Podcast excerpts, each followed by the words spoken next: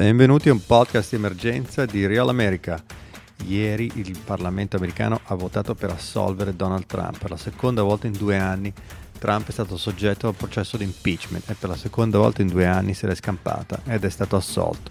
Non sono bastati mesi di campagne diffamatorie contro il sistema democratico, di falsità ripetute per mesi sulle elezioni truccate, un'insurrezione armata contro il luogo più sacro della democrazia americana la devastazione del Parlamento e la morte di civili e il massacro di poliziotti, le minacce e il rischio di morte al vicepresidente repubblicano e ad altri parlamentari.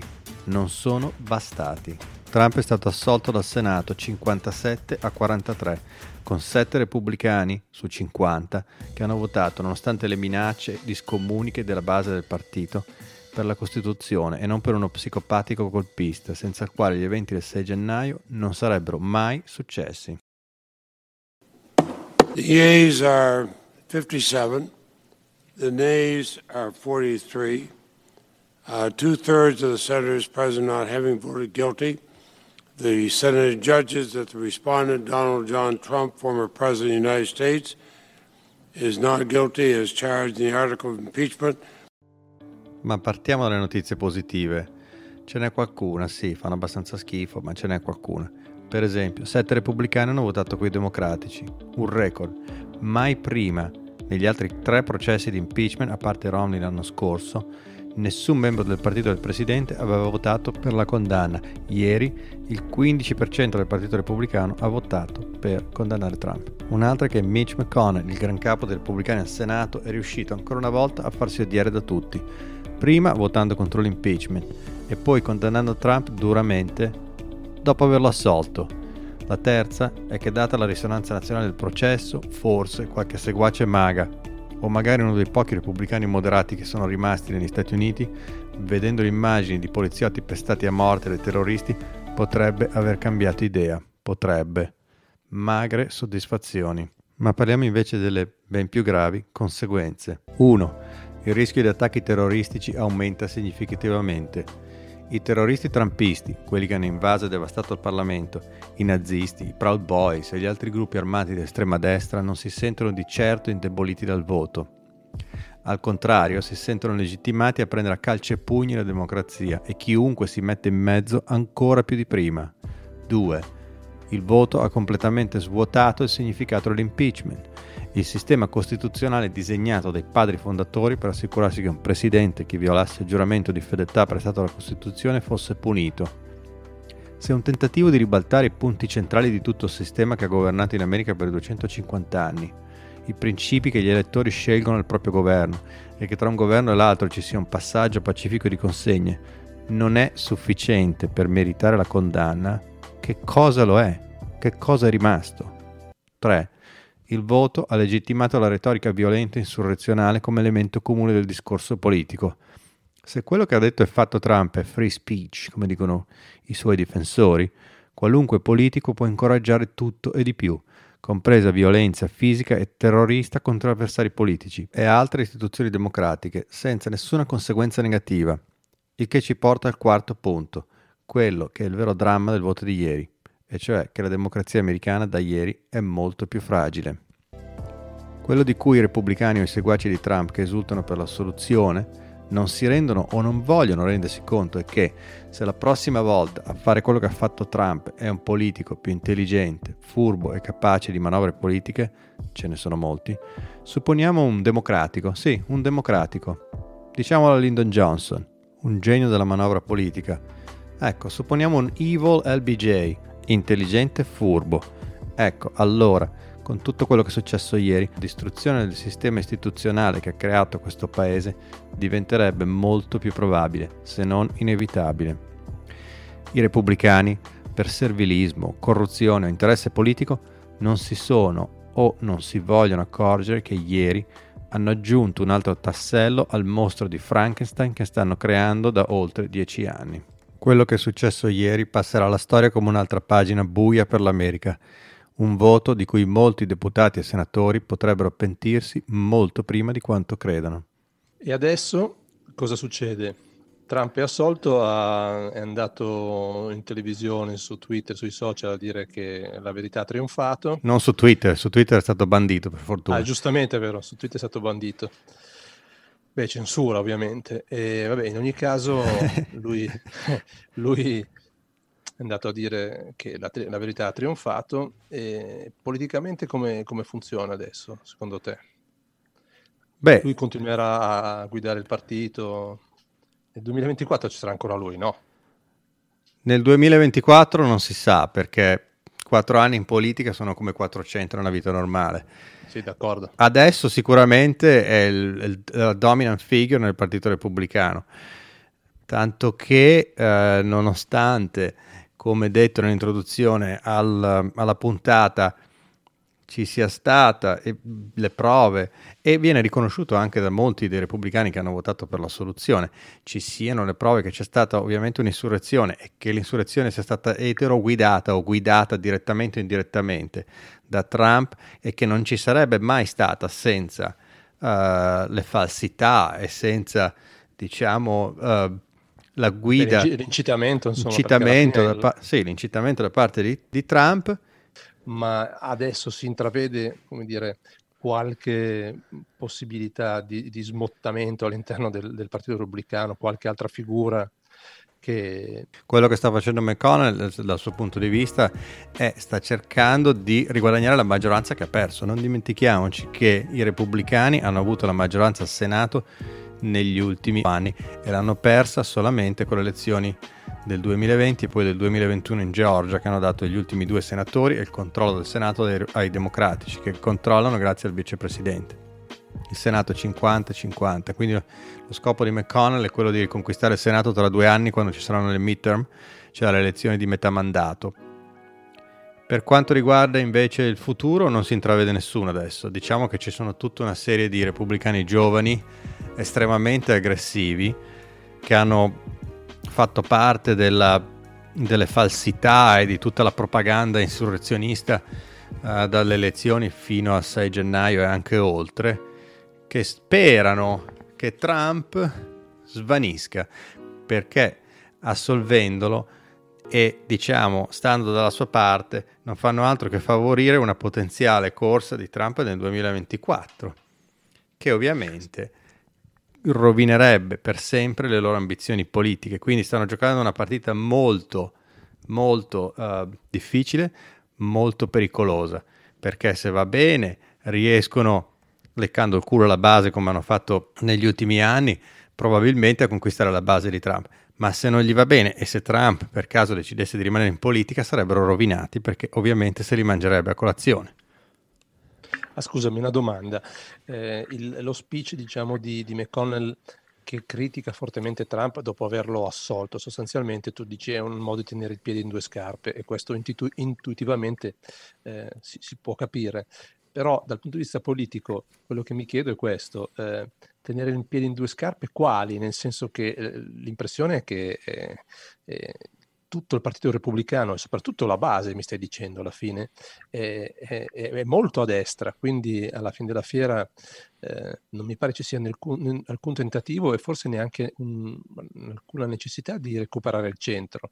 Non è che poi il rischio è che chiunque sia uno di questi giovani scavalchi Trump a destra piuttosto che andare un po' al centro. Non so se è chiara la, la Sì, la domanda la è chiara. Domanda. In realtà non è chi abbia la posizione dominante del partito. La, la posizione dominante ce l'hanno chiaramente la base, la base di QAnon, la base di Trump, la base delle conspiracy theories, uh, la base del risentimento razziale. Però una parte importante del Partito Repubblicano, non dimentichiamoci, è anche la corporate cioè i business che hanno sostenuto e che continuano a sostenere ancora oggi il Partito Repubblicano. È una parte minoritaria adesso, perché non riesce a controllare, non controlla più del 10%, ma controlla la stragrande maggioranza delle risorse. Non dimentichiamoci perché per come è il sistema americano i soldi sono molto importanti. I, la maggior parte dei politici vive e passa la giornata a chiedere i soldi ai propri donors e i donors dopo il 6 gennaio soprattutto sono scappati in massa. Hanno deciso di non fare più donazioni ai repubblicani che abbiano o supportato l'insurrezione attraverso il loro voto negativo all'approvazione di Biden come presidente o alla certificazione del voto. E quindi quello che sta facendo McConnell è quello di mettere insieme l'ala corporate del Partito Repubblicano, che è quella che finanzia il partito stesso, e la base, che è quella che invece va a votare. Tutte e due sono interconnesse, perché senza la base i repubblicani non vincono, ma senza le donazioni delle corporations neanche. Ascolta, una, una curiosità, questa fuga di donors da, da Trump, come viene letta dalla base? Eh, te lo chiedo perché la narrativa è quella di un Trump eh, contro l'establishment, e, a parte contro questo famigerato e fantomatico deep state, no? ma anche proprio contro l'establishment, quindi sembrerebbe mh, perlomeno dalla parte dei trumpisti italiani, cioè quelli che simpatizzano vagamente per Trump eh, da, dall'Italia, eh, l'idea che loro, che loro hanno eh, e che la narrativa sulla quale si basano è appunto quella di un Trump contro le grandi corporation americane, isolato da quelle e mh, come dire, relazionato solamente col, col popolo, diciamola così, terra terra. Da buon demagogo di destra, Trump proclama di essere contro le corporations, ma tutto quello che ha fatto durante la sua presidenza l'achievement più importante, il numero uno è il tratto del taglio delle tasse, è nato le corporations che hanno visto la loro, uh, la loro tassazione andare dal 35 al 22%.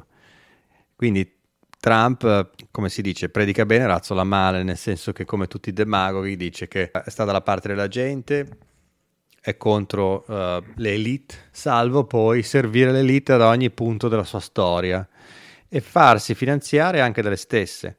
Non dimentichiamoci che alcuni dei più grossi donors del Partito Repubblicano all'inizio vedevano Trump con scetticismo, ma si sono presto convertiti e hanno donato centinaia di milioni di dollari alla causa di Trump, compreso Sheldon Adelson, che è il magnate dei, casino che, dei casinò che è morto qualche mese fa, i Koch Brothers e altri grossi donors che si sono prestamente convertiti quando Trump è diventato presidente. Ma quindi sostanzialmente eh, può darsi che sia anche un po' tattica la cosa di adesso di scappare da Trump, nel senso che, mm, come dire, politicamente, eh, al di là del fatto che lui sia un po' impresentabile, non è che loro abbiano questo grandissimo interesse, eh, anche se eh, mi, mi, pare di capire che durante la campagna elettorale, adesso correggimi se sbaglio, eh, vado veramente a memoria, eh, ci siano state prese di posizione da parte delle, chiamiamole associazioni di categorie, insomma, eh, di categoria in, uh, negli Stati Uniti in più di un caso, eh, quindi sostanzialmente i rappresentanti della, dell'America produttiva chiamiamola così impropriamente, si siano espressi a favore di, di, un, di, un, cambio, quindi di una presidenza democratica. Però da quello che mi stai raccontando eh, mi resta il dubbio che in buona sostanza le corporation non abbiano un interesse eh, intrinseco, diciamo così, a star lontane da Trump. No, assolutamente no. Uh, le corporations fanno una sola cosa, fanno l'interesse dei loro, dei loro azionisti. È sempre stato così ed è sempre stato così in America non solo per il cambiamento in peggio, ma anche per il cambiamento in meglio. Si pensi adesso a tutte le iniziative a sostegno, per esempio, di Black Lives Matter che stanno facendo le società. Si può dire che sono dettate da ipocrisia, si può dire quello che vuoi, però c'è un cambiamento vero e reale. Però ci sono, insomma. Ci sono questi cambiamenti e siccome la società sta cambiando, come la società cambia, cambiano anche eh, le corporations. Non è che Biden non abbia preso i soldi, anzi ne ha raccolti di più di Trump, però la, la, la, la, maggioranza delle donazioni di Biden veniva dai piccoli e piccolissimi donatori, quelli che donavano i 20, 25, okay. i grassroots cosiddetti, cioè quelli che venivano dalla base. La maggior parte delle, delle, delle donazioni, dei contributi al Partito Repubblicano invece veniva dai grossi donors, quelli che facevano assegni da milioni di dollari, No, te lo chiedo anche eh, mentre parlavi, mi veniva in mente per quel poco che può valere, diciamo, il campione personale delle varie chat su WhatsApp, insomma, no? come indicatore di, di, un, di un, sentimento. Eh, mi, mi, viene in mente quando appena dopo la, la vittoria di Biden, eh, mi pare Pfizer abbia, insomma, abbia comunicato di aver eh, raggiunto, di aver concluso la procedura per il vaccino. E, e, qua in Italia ti posso assicurare si sono scatenati in migliaia sul fatto che questa cosa era la prova provata che, eh, che si trattava di un, di un, complotto contro Trump, in buona sostanza eh, il vaccino era bello che pronto, hanno aspettato che, che, che, Trump perdesse per dare l'annuncio, per non dargli come dire, il vantaggio durante la campagna elettorale, ma ti posso assicurare che l'ho sentita in tanti, in tanti casi qua in Italia questa, questa storiella. Non lo so, può darsi che sia vera la storia, può darsi che la Pfizer abbia deciso deliberatamente di pubblicare la notizia dopo le elezioni di Trump per proteggere i suoi interessi economici. Per cui la Pfizer avrà preso la decisione sulla base delle conclusioni che le conveniva di più un'amministrazione Biden rispetto a un'amministrazione Trump, ma questo le società lo fanno sempre. Ovviamente sarebbe deprecabile se il vaccino fosse stato pronto prima che Biden vincesse le elezioni e la Pfizer avesse negato al pubblico l'accesso ai vaccini per un mero interesse economico. Ma questo è un altro discorso. E la Pfizer, come tantissime società in America, si sono stufate di Trump. Cioè hanno, l'hanno sostenuto perché era presidente, perché dovevano sostenerlo. Ma se c'è una cosa che non piace ai business è l'incertezza economica e Trump dava un sacco di incertezza perché un giorno si svegliava e metteva il 25% delle tariffe contro la Cina, un altro giorno si svegliava e le toglieva, un altro giorno si svegliava senza nessuna policy, senza nessuna strategia e iniziava a insultare una società a casaccio perché le aveva fatto una pubblicità magari in cui sosteneva certi diritti di certi cittadini. Beh, diciamo, quindi in sostanza stai dicendo che eh, avete avuto lì negli Stati Uniti un presidente adolescente volubile e, e, e questo è stato il vero problema. Per le società è assolutamente un problema. La borsa è riuscita a resistere perché comunque l'economia ha tirato, tra l'altro drogata a non tagliare le tasse da 2 trilioni di dollari, che secondo molti non era necessario è riuscita a resistere bene perché l'economia comunque tirava, l'economia mondiale tutto sommato tirava, ma il clima politico non era ideale, quindi tirava non grazie a Trump, ma nonostante Trump. L'economia americana tende ad essere abbastanza indipendente dal, dal sistema politico, però società come la General Motors, la Toyota, la Apple e altre che venivano costrette all'harassment quotidiano di Trump solamente perché magari avevano fatto una cosa che non gli era gradita, si erano assolutamente stufate. Così come i repubblicani, è la stessa cosa, sono tutti, sono tutti stufi di avere un presidente che è un po' come il nonno rincoglionito, un po' fascistoide, no? che devi per forza vedere la cena di Natale, poi non lo vedi più e sei tutto contento di non vederlo erano stufi di essere violentati. Ma il problema, per tornare a quello che mi avevi detto tu prima del partito, è che sta scivolando non solo dalle mani dei moderati, ma sta scivolando via anche dalle mani di Trump. Cioè c'è oramai una base del partito che ribolle, che comanda e che va oltre. Scusami, una domanda per, a scanso di equivoci. Quando tu parli di base di partito, stai parlando dei, dei, comunque dei militanti o dell'elettorato in generale? Sto parlando dei militanti che votano. Quindi okay. sto parlando de- dei repubblicani che rappresentano quello che in Italia si chiama, credo, lo zoccolo duro, cioè quelli che votano e quelli che portano altra gente alle urne, quelli che fanno I motivati, la differenza. Insomma. I motivati, esatto. E quando dico la base, la base del partito rappresenta la maggioranza, cioè la base motivata del partito rappresenta la maggioranza. Basta vedere anche le elezioni di novembre, dove un presidente come Trump ha scioccato tutti prendendo 74 milioni rotti di voti. Secondo molti ne avrebbe dovuto prendere molto meno del 2016. In realtà ne ha presi molti di più. Un po' era perché il voto per posta ha aumentato la, il pool di voti, diciamo, quindi era naturale che ne prendesse un po' di più.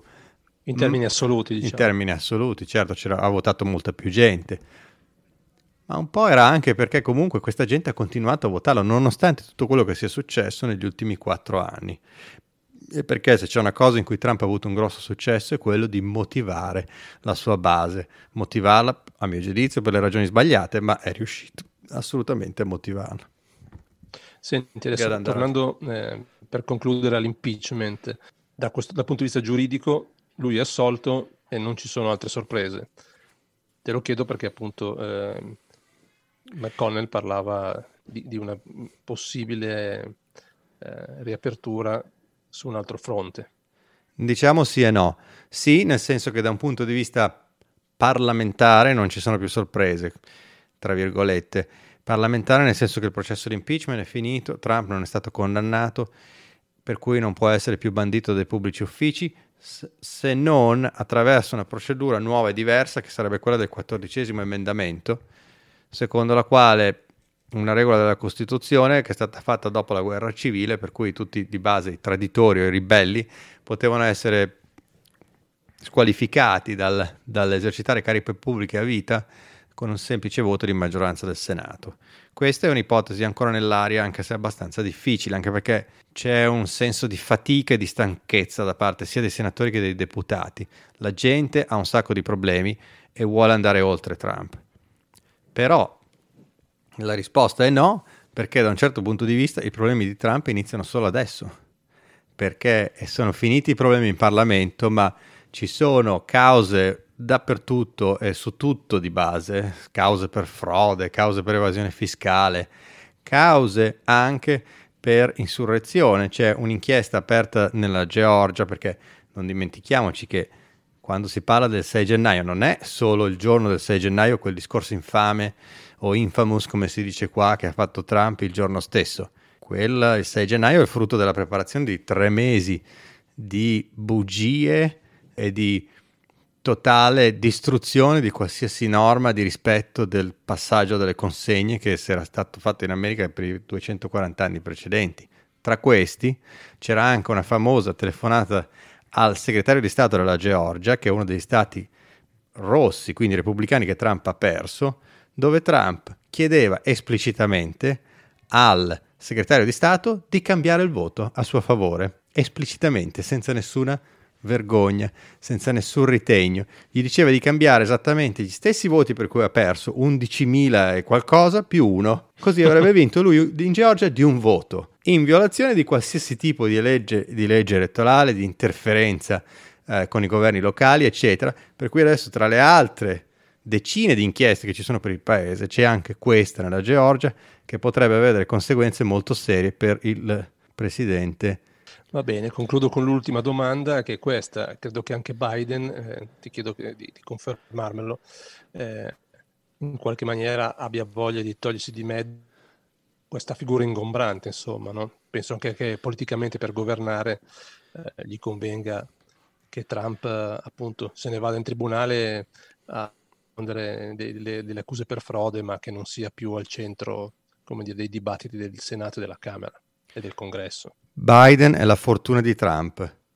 Un presidente come Biden, un uomo che cerca di guardare più ai problemi della gente che al politichese, è la fortuna di Trump. Se fosse stato l'opposto, se ci fosse stato un Trump come presidente e un Biden come presidente stato d'accusa, a quest'ora ci sarebbe già tutto il Dipartimento di Giustizia a dare la caccia al, al, al povero, al povero eh, malcapitato. Diciamo che Biden poi vuole focalizzarsi sull'agenda. In America ci sono un sacco di problemi di cui potremo parlare nelle prossime puntate, ma i più importanti ovviamente sono il corona e altri problemi come la disoccupazione a livelli senza precedenti negli ultimi dieci anni sì, e... sono cose che conosciamo anche qua in Italia. Eh. Forse ne dovremmo parlare anche, anche, in una prossima puntata, anche per quanto riguarda l'Italia, visto che tra l'altro abbiamo un cambio di governo anche qua e vediamo come va, insomma. Assolutamente. Però... E questi sono i problemi co- su cui Biden e soprattutto i cittadini americani alla fine vogliono focalizzarsi.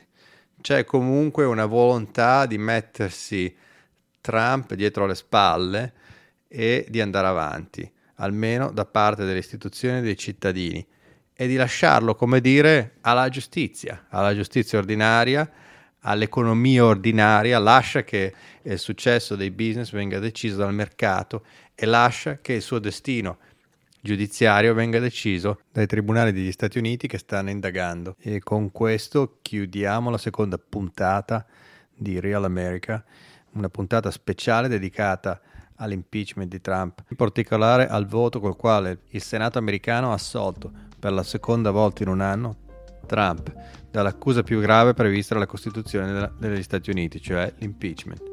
Vi ringraziamo per averci ascoltato e vi aspettiamo per una nuova puntata la settimana prossima. Nel frattempo non dimenticatevi di seguirci, di scaricare e di darci una review sulla vostra piattaforma musicale preferita. Ci trovate su Apple, Apple Podcast, Amazon, Deezer e Spotify. Talk America soon!